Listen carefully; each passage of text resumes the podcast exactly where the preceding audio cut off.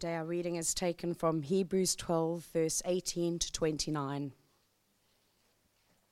You have not come to a mountain that can be touched and that is burning with fire, to darkness, gloom, and storm, to a trumpet blast, or to such a voice speaking words that those who heard it begged that no further word be spoken to them, because they could not bear what was commanded. Even if an animal touches the mountain, it must be stoned to death. The sight was so terrifying that Moses said, I am trembling with fear. But you have come to, a, to a Mount Zion, the city of the living God, the heavenly Jerusalem. You have come to thousands upon thousands of angels in joyful assembly, to the church of the firstborn, whose names are written in heaven. You have come to God, the judge of all, to the spirits of the righteous made perfect, to Jesus, the mediator of a new covenant and to the sprinkled blood that speaks a better word than the blood of Abel. See to it that you do not refuse him who speaks. If they did not escape when they refused him who warned them on earth, how much less will we if we turn away from him who warns us from heaven? At that time his voice shook the earth, but now he has promised, Once more I will shake not only the earth, but also the heavens. The words, once more, indicate the removing of what can be shaken, that is, created things, so that what cannot be shaken may remain. Therefore, since we are receiving a kingdom that cannot be shaken, let us be thankful and so worship God acceptably with reverence and awe, for our God is a consuming fire. Good morning. Welcome. I haven't quite got the Peter Crook richness of voice. Peter, we honour you for your dulcet tones, but I have got a cold, so um, I we need a little bit of help from the uh, sound guys, but they're going to help me. I want to talk to you about a few books before we get going in the look of, uh, book of Hebrews. Um, one is a freebie. One is one that I'd love you to buy. But here's a freebie. There's about 10 of these that I found in my bookcase uh, from last year, from last Christmas. These are for you if you're a Christian. Um, you would find these of great help as you look at them devotionally through the period of Advent as we walk towards Christmas. They're by a superb gentleman called Tim Chester, who opens up the Bible very, very helpfully. If you would like one, please take one for nothing if you're going to read it. If you want to pay for it, please put a couple of quid in to the uh, box saying offering. If you're not yet a Christian, can I encourage you to take one as well? Um, if you're interested in what the Christian message is all about, what better time there is than uh, Easter and, and also Christmas to look at the claims of Christianity? This book would help you to do that. There's another small white book next to it written by another superb gentleman called Rico Tice. Um, please take one of those. Uh, again, take it, don't pay anything. Just take it and promise me, please, that you'll read it. But why not take one of those? I'd love for that table to be clear, not least for the sake of my own bookcase. Um, Andrew, come and join me. It's not that uh, often that you recognize an author is in your midst. And so we have one. Here's Andrew, that's going to come to life now. Um, Andrew very kindly gave this to me for free. Pay you later. Um, you've been busy. Mm-hmm. What have you been busy doing? That wasn't the first question you were going to ask me. well. yeah. Um, some of you may be, uh, may be aware that I do a fair bit of writing in my line of work and in my personal life, uh, both for organisations and I've written a couple of books beforehand. But this one um, came about a couple of years ago, and um, so I, I, was prompted to write about Christmas. Uh, and the main reason for it was might seem a bit pedantic, but I was fed up with the innkeeper. I don't, I don't know how many of you have been to nativity plays, and, and I thought, what on earth is that guy doing there? So that prompted me into what, what other misconceptions do we have about, e- uh, about Easter, about Christmas? That's your next book. Yeah. Actually, we come on to that later. um, so that's, and I thought, what do we really know about what went on at, the Chris, at Christmas, about that first nativity narrative? So I drew together various bits of research that's been going on and produced the said book. I was going to ask you, so I, the question I hit you up with first of all was, why write yet another book on Christmas? That's the answer. Okay, can you describe the book? If you were going to try and sell it, um, looking at misconceptions, but how is this book different from other books? Okay. Uh, the book is different, first of all, because it's um, recommended by JT. Okay. which uh, it's always a good plus.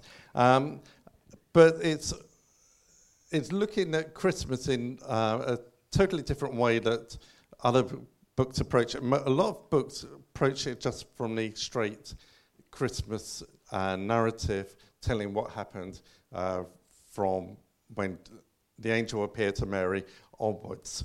But this one goes into more depth of what actually um, was happening there. What was the historical background?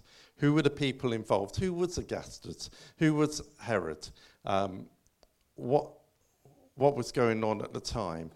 Uh, what was the background? Some of it you will, it's familiar because you come from good Bible believing churches, and this one in particular. But some of it you may go, well, I never knew that. Um, and John once said to me, he said, a lot of preachers will be buying this book because he, they say there's stuff in there that, you know, they get a bit stale about Christmas time. So it's fresh stuff. And also, I don't like books where you just read through a chapter and go, oh, that's nice. Um, I finished that. Uh, at the end of every single chapter, there are questions for you to consider. And hopefully that will start a thought process in your own mind about what have I read and how does it actually apply to my life. Uh, how long does it, this is not a joke, um, how long does it take f- to put in, um, the, the amount of scholarship that's in this book is striking. Um, how long did it take you as a project? Mm. That's Deborah, Andrew's wife. Perhaps I'm asking the wrong person. That's, that's difficult because it, right now, uh, and I've got folders at home about future projects. How many feet? a whole box. um, and um, so it, it literally takes years and years of thought process. And every now and again, I was saying, oh, that's a good point. I'll write it down, put it in the box, and it will go away. Um, so that's, um, that's how it generally goes. Uh, this one took uh, about uh, five years in the making, about six months writing it roughly. Right. Um, and the editorialship and that took about three months. Um, so I've had brilliant support from day one um, who have helped in that regard. So lots of reference. I said to um, Andrew, thank you for not putting all the footnotes. Um, if you'd done that, it would be twice as thick. I don't say that to compliment him um, unduly. There is a ton of scholarship in this that uh, I commend to you. It does try and do two things, which is a, you could use it as a reference guide. You know, I've always wanted to know. Um, Herod Antipas was the one that stuck out for me. It's helpful. Um, what about Herod the Great? What's the difference between him? Are they of the same family line? So you could look up page 49 and you could just jump in for one of many items that are looked at. But that is to undersell it if you only understand it as a reference guide, because it's not, it's more than that. There's reference. Also, Andrew seeks to make it devotional as well. Last question to you, sir. Um, huge project, five years in the making, six months in the writing, and uh, all that sort of stuff. How has God helped you to see fresh insights into the Christmas story through writing this book? Okay. There's a couple of, there's so many answers to that, um, and I'll only give you a couple. One is to actually, for me, the Christmas story to come alive again in a, in a way that we tend to sentimentalize it or go, oh, that's nice, that's Christmas over and done with, on, on to the next thing. So that's one thing. The second thing is to see Christians grounded in their faith. Already I've had feedback from people who said, that's really been helpful and helped me in my Christian life. And thirdly, and this is an unexpected one, because so many people, whilst I was writing it, said, what was the purpose of you writing it? And I said, to help Christians understand Christmas in a deeper way. But unexpectedly, more and more non Christians have been picking up the book and finding Jesus through it. Hmm. And that's been an unexpected bonus for me. That, and I just pray that people will come to know the gift that was given for themselves. Great. Christmas time. Thank you. Blessings on your house, brother, and on your next project. Um, we are having a bookstall, a pop up bookstall here over the next few Sundays. Um, so, three or four Sundays, so bring your hard earned cash. I've asked Andrew if he can. I'm sure, Deborah, there's a few of these lying around in your garage. Is that right? Brilliant.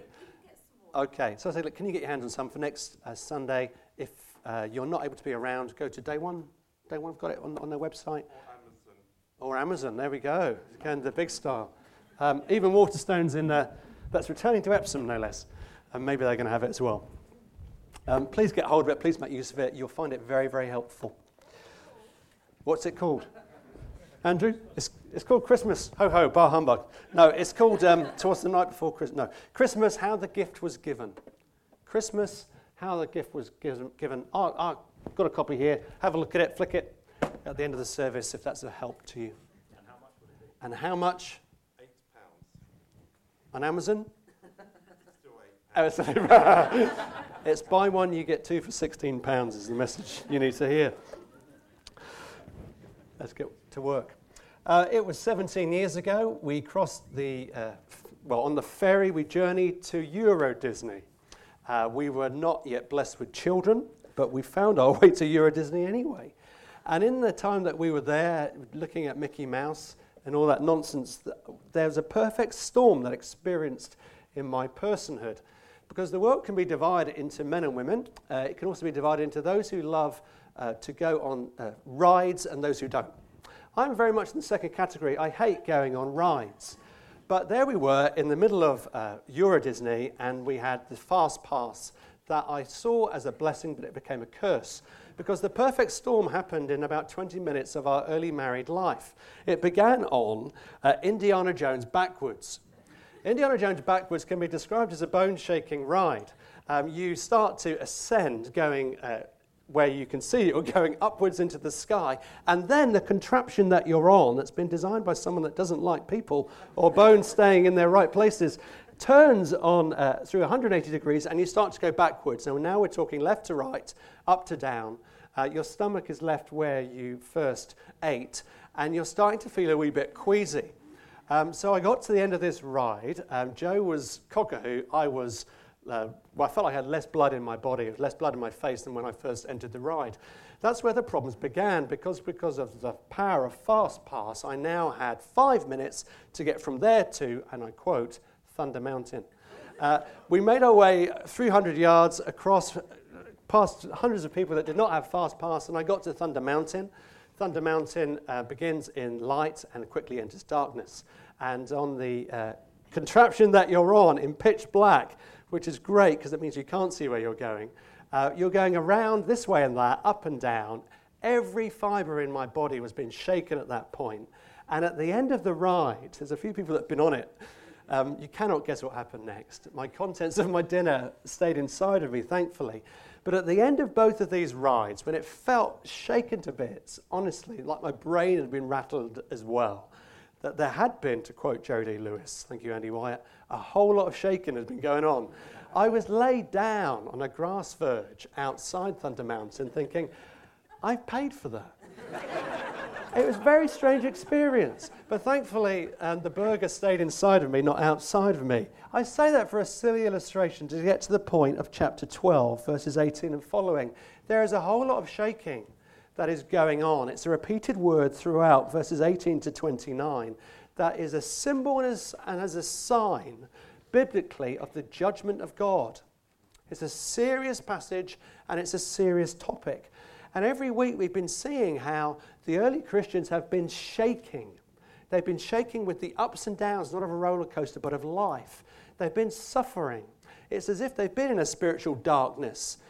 I'm not trying to make light in any way, but there are lots of parallels with the shaking experience of a roller coaster ride, sometimes with, with what life, and more importantly, with, with what God can lead you into when it comes to suffering, when it comes to slander, when it comes to uh, habitual sins that you can't shake off.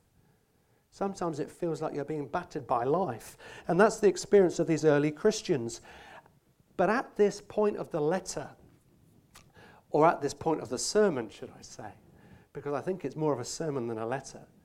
The writer is drawing together all these thoughts that he spent 12 chapters explaining, and he's getting to the peak. He's getting to the point. He's getting to his main point and saying, Here and here alone, as you fix your eyes on Jesus at the start of chapter 12, here is uh, an existence, here is a life, here is a true experience, a true reality that you can know. That if you know this by fixing your eyes on Jesus, there will be shaking, but you will be secure. And the key to getting that is seeing that this, uh, there's two paragraphs here from verses 18 to 25. The first one is 18 to 21, is the shakable life. The shakable life. The second paragraph is 22 to 25. That's the unshakable life. And it's a, really is a compare and contrast from verses 18 to 25. So let's get into it. Point number one the shakable life the shakable life. Look at uh, sentence 18 and 22 with me, please. 18 and 22. They both start with the same verb, but it's used in a different way. Verse 18, you have not come to. Verse 22, you have come to. There are many uh, Greek verbs used for travel and movement and journeying from A to B. The one that's used here is a kind of unique one that has to do with a person on a religious approach to God. And so it's a very symbolic word. You have not come to this, but you have come to God this way, verse 22. All of us have a fundamental posture by which and through which we want to approach God, whether it's a God of our own making or the God of the Bible. And often it works this way we can say, if we are good enough, if we compare ourselves to others, well, I know if I try hard enough as a good parent, I'm better than them. If I uh, fulfill my taxes, if I behave in a certain moralistic way and they don't, then God will be pleased with me. I, I twist his arm, I get some sort of moral credit that I can bargain with him. I've done my best. I know I'm not perfect, but I'm better than them. That's so often how it can work with our approach to God. But if we're honest, and Dave's talk was so helpful illustrating this, when we get to not looking at the outside of us, but when we look at the inside, we each know that we could do a whole lot better. We have a sham often that we wear to church on Sunday, don't we? We have a facade, we have a mask that when we let drop, well, we get very, very afraid that people will see the real person here. And this is what's illustrated in verses 18 to 21. In verse 18 to 21, the shakable life, when people's true self is exposed, when they come into the glory and presence of Almighty God. Verses 18 to 21. It's describing this famous Old Testament uh, event where the Israelites came into the presence of God. They came to Mount Sinai God came down and dwelt amongst his people, dwelt on top of a mountain that they could not approach, they could not touch. And he spoke 10 words, 10 commandments to say, This is how I want you to live.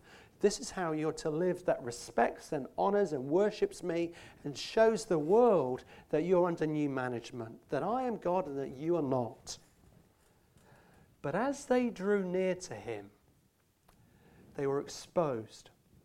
As God came near to his people, they didn't say, Wow, yeah, it's God's voice. Did you hear what God said? They said, God, get away from us. Because it's a fearful thing to come into the presence of Almighty God. They felt the mountain shake as God came close. And the writer here, in beginning in verse 18, I counted seven negative images that connotes the glory and majesty and awesome presence of God as God draws near. Here are seven. Verse 18. You have not come to what they came to. Number one, a mountain that can be touched. Two, burning with fire. Three, darkness. Four, gloom. Five, storm. Six, a trumpet blast. Seven, a voice that was ov- so overwhelming they couldn't bear it when God drew close to his people, it was not backslapping, it was not cuddly, it was not comfortable. There was fear and reverence and awe, and God's people said to God Almighty, Don't say another word. Stop.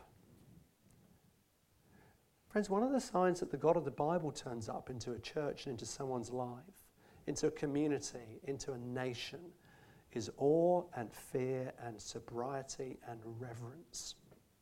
Casualness leaves us. There's a carefulness in how we speak, there's a solemnity in what we sing, there's a reverence in how we treat God. We take his name carefully, we read his word diligently, we care for our spouses in a unique way. It changes our ethics. And when God drew near to his people, pretense and the masks and the facade, when it falls to the ground, all through the Bible, this is true. Exodus 3, God comes close to Moses and he says, Take off your shoes, you're on holy ground. Moses is trembling with fear. Job 42, the end of the book of Job, God reveals himself through all the difficulties that Job has been led into and he says, Where are you? God reveals his majesty and power beginning in chapter 40. And what's the response when Job sees the majesty of God? He says, I despise myself. I'm clothed in sackcloth and ashes. Peter, when Peter sees the risen Christ, he says, Depart from me, Lord. I'm a sinful man. When Isaiah sees God's, just the edge of his cloak, the, the, the edge of the train of his cloak, and he sees something of his majesty. He says, Away from me, woe is me, I'm undone. Because he sees the glory and majesty of God. It's a hold on a shaking going on. There is a, a shaking and a shattering and a coming apart of people in the life of the Israelites and Moses and Peter and Isaiah and Job and perhaps you and me as well. We're all in deep denial, aren't we? that there is a God at all. We want to suppress that truth. We want to exalt ourselves. But when God comes near to us by His grace, something unique happens. We see His majesty, something of it. We see something of His power, something of His glory. And as we see that, to the degree we see something of the majesty of God, we then see our own weakness and our flawedness and our shatteredness just like those people have done in the Bible. We see with the microscope our capacity for evil. We see our propensity for selfishness. We see how cowardly we are. And we have no idea until we see the glory of God. Now, most people won't have a one to one Moses esque, Job Peter esque experience like Isaiah had of the glory and majesty of Almighty God. But, friends, even if we don't see God for who He is, the world, non Christian friends, will shake you as well. Say all your resolve and energy is placed into getting uh, all the credentials you can, but then you go to a university and you find someone cleverer than you. Say it comes to your sporting prowess, but then you reach the Premier League and you recognize that there are people who can kick a ball far better than you can. Say it's on building a superb nest egg that comes into a huge retirement fund. But when the financial crash happens, because it's your identity, it's not just a matter of you losing a pile of money, you're shattered because you've had something so precious to you exposed. There is an approach to life that is completely and utterly shakable. And when you come into the presence of God, and if not even God, then the world will shake you down as well. Because this world, well, in this world, there's a whole lot of shaking going on. It's verses 18 to 21. But then, very quickly, beginning at verse 22, secondarily, in contrast to the shakable life where we cannot stand in our own resources and we cannot stand before a mighty God, beginning in verse 22, we see three signs of the unshakable life. Get the contrast? Shakable, 18 to 21, the unshakable life, beginning in verse 22. Beginning in verse 22, there is enough evidence to see a complete opposite, a combine, uh, compare and contrast, the writer is saying, because lots of the imagery is replicated to say That's the old way of living, but here's a way of security and stability and eternal life and an unshakable life. Here are three things, just for summary's sake. Number one, beginning in verse 22, the unshakable life is marked by an unshakable future. The unshakable life is seen in an unshakable future. Verse 22 You have come to Mount Zion. You've come to the heavenly Jerusalem, the city of the living God. Now, I say this under caution. If you wanted to get a black uh, Sharpie and take it to your Bible and put a line through the word Bible and write your own title for the Bible on there, you could write A Tale of Two Cities. Because that would be a pretty good name for the Bible, because it is the tale of two cities. It's the tale of the city of man and the city of God. There's the city of man that can be traced right through from the book of Genesis right through to the book of Revelation. And in the city of man is a place of pride and hubris, a place where it's out to make a great name for yourself. Cross reference Babel for one place, cross reference to Babylon, cross reference to the end of the Bible in Revelation, where there is a city that's opposed to all things that are glorious and good and all things that God wants to achieve. But the city of man is about personal power, where you, your number one priority is to make a great name and renown for yourself. But then, not only is there a city of man, there's the city of God. And beginning again in the book of Genesis and right through to Revelation, you can trace it right the way through. Especially it's seen in the book of Isaiah, the city of God that's completely opposite to the city of man. The city of man is not about pride, it's about peace. The city of uh, God is not about my rights, it's about righteousness. It's where God dwells in purity and justice, and joy is guaranteed. God is laying a foundation as the divine architect and builder of a new city that merges with a new creation to create the new heavens and the new earth where God dwells, where God's glory is known, where suffering doesn't exist, where tears are no more. Who wants to be there? I do. It's the unshakable future, not Sinai that was shaken. So just imagine 230 years after Hebrews was written, when reality itself seemed to come crushing down when the barbarian horde came through in 410 AD and destroyed Rome, there was an early Christian called Augustine who grasped this truth like few people have done throughout the history of the church.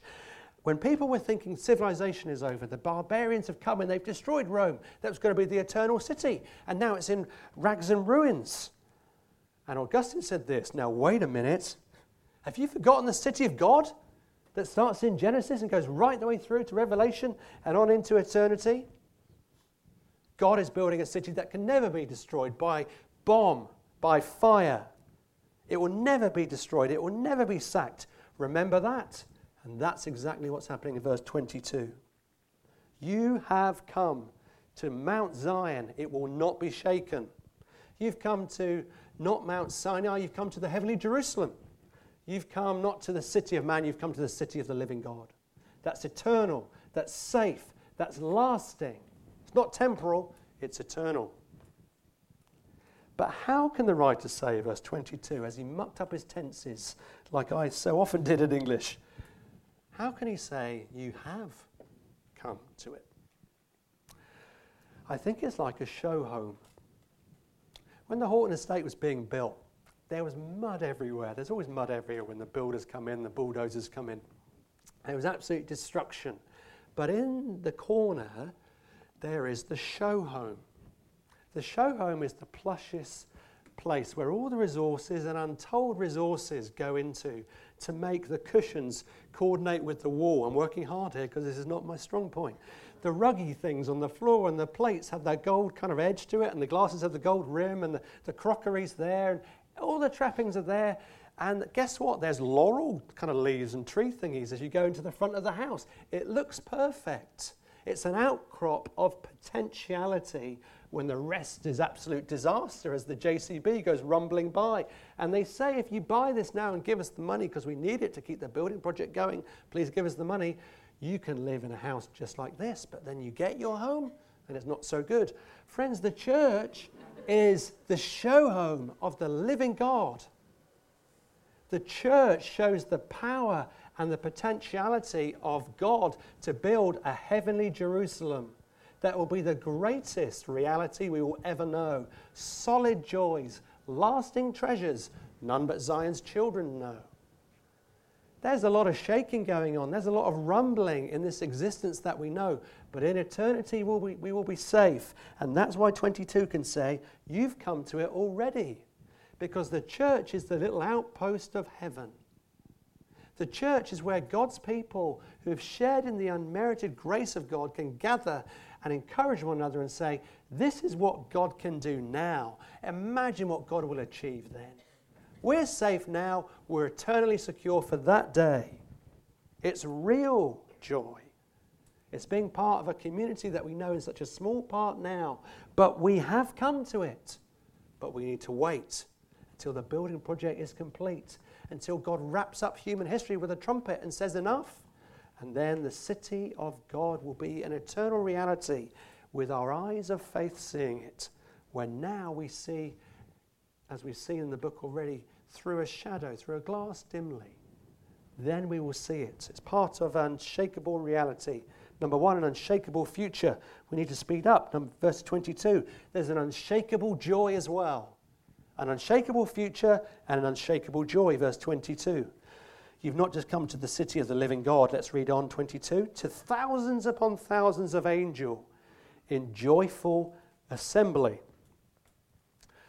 Coming into the presence of God is always about coming face to face with angels. Go back to the first book of the Bible, the first few chapters of the Bible.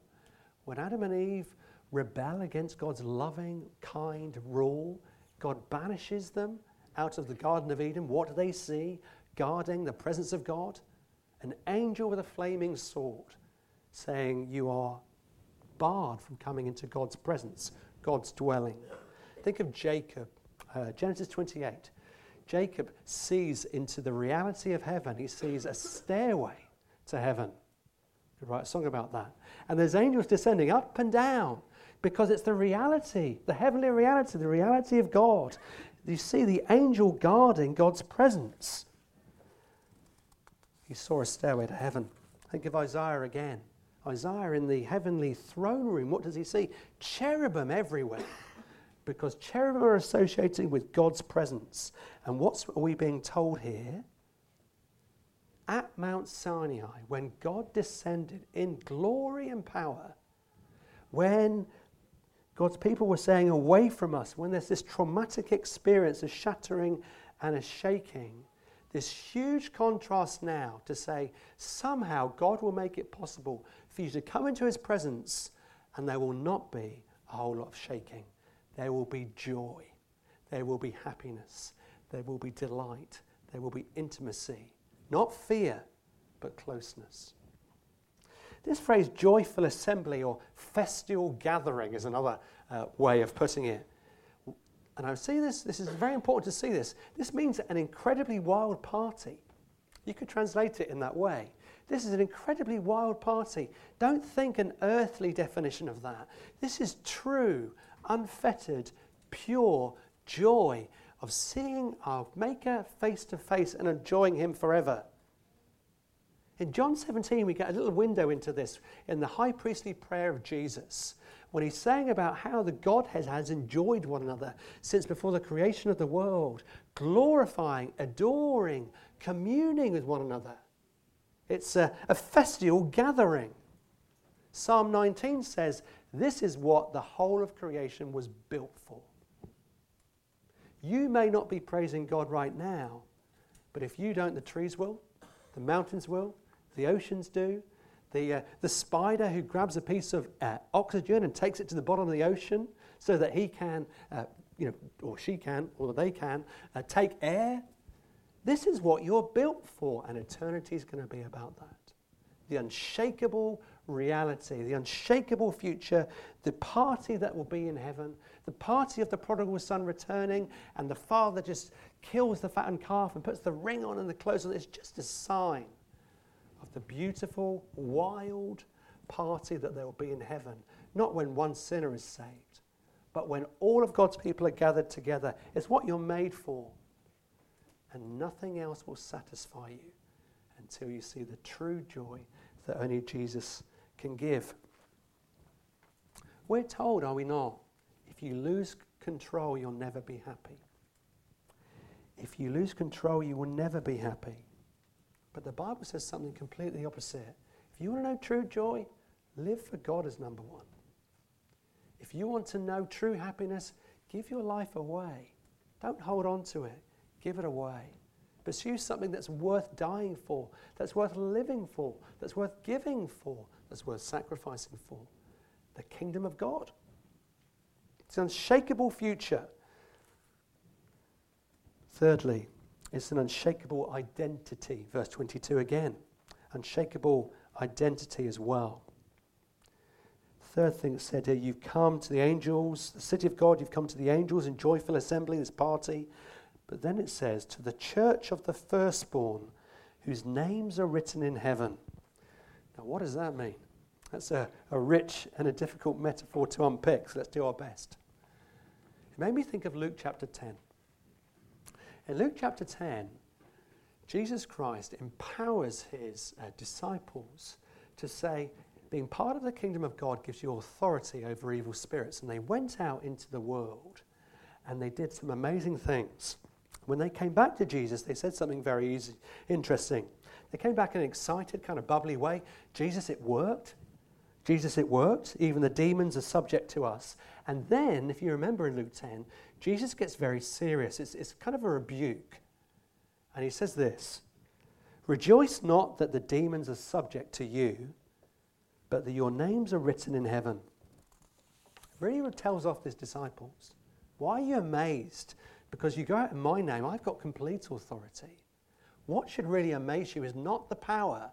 Don't get your identity from the power. Get your identity, get your sense of well being. Understand who you are because your names are written in the book of life. That's what's being said here in verse 22. If it's not enough to say the future is secure, if it's not enough to say there's going to be a party in heaven and you're going to be part of it, now Jesus is saying, now the writer is saying, rather, look, this is your identity. You have an inheritance that is secure. This uh, imagery of the church of the firstborn, that simply means in the Old Testament times, in the ancient Near East, it wasn't a matter when a, a father or a mother died of dividing up the inheritance equally. That wasn't what happened. The firstborn got the lot. The firstborn got absolutely everything. And they're saying this you are members of the firstborn church. You get everything. Everything that God has intended will come to you, and you've got it now in part, you'll get it there in full. You get the whole inheritance. Your names are written in heaven, that's past tense. But to be firstborn is to have your inheritance guaranteed now. You're completely accepted by God now. And you'll know it and you'll see it then. If you got this, just this one verse from verse 22, if I understood this more fully, it would cure you of the wounds that people have caused in your life. Those parents that have hurt you deeply, that you barely knew, here's a father who knows you and says, Here is your identity. You're part of my church. I've chosen you.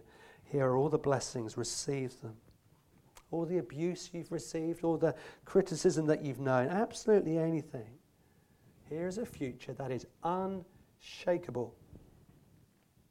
It's an unshakable future, an unshakable joy, unshakable identity.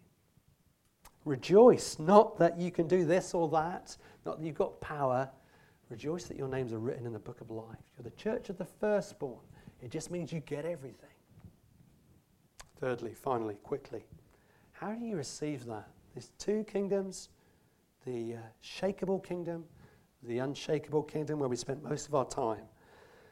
But how will you receive this unshakable kingdom if you're not already a member of it?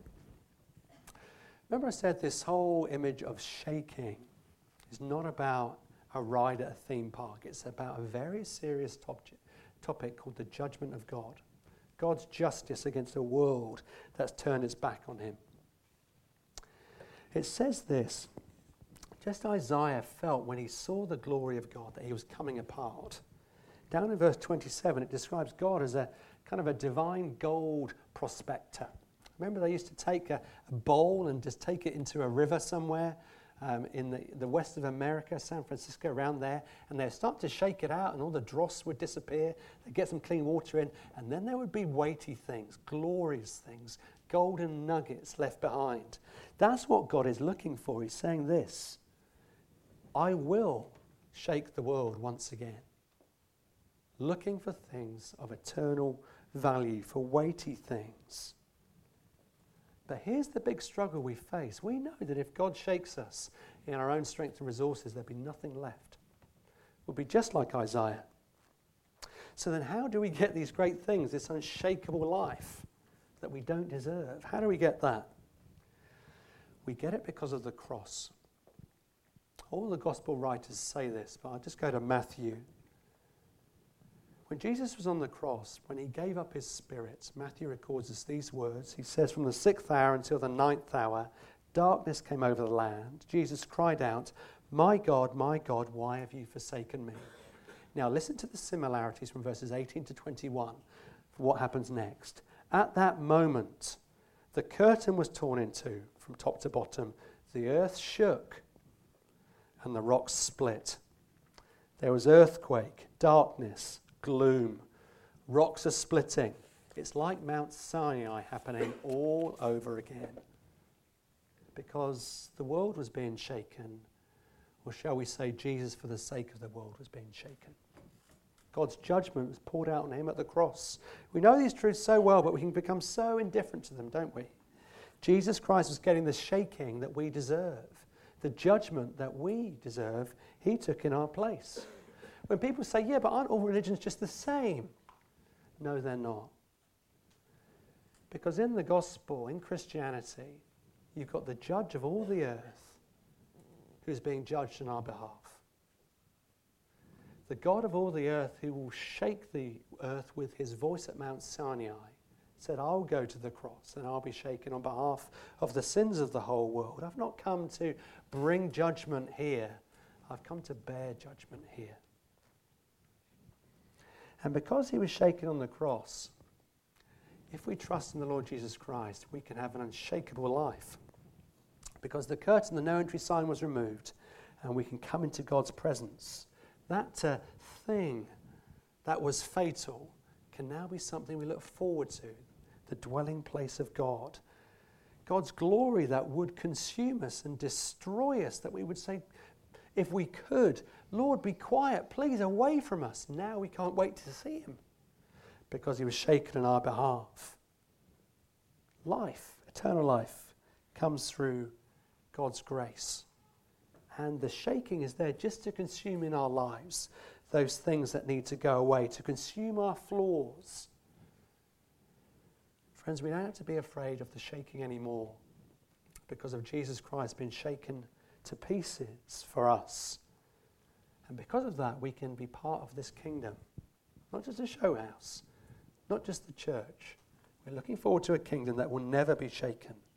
It's an unshakable future, it's unshakable joy, it's wild party, and it's unshakable identity. Let's pray. Father, help us, please, to grasp these solid joys that we and we alone know. We're so, so tempted to settle down with things that give us temporary joy, but here's something that lasts. We're so tempted to buy things that will give us pleasure, but here's something that's a free gift from Jesus. Father, help us, please, to come to grips with these things. And we thank you so much for not sparing your Son so that we can be spared if we are in him. Amen.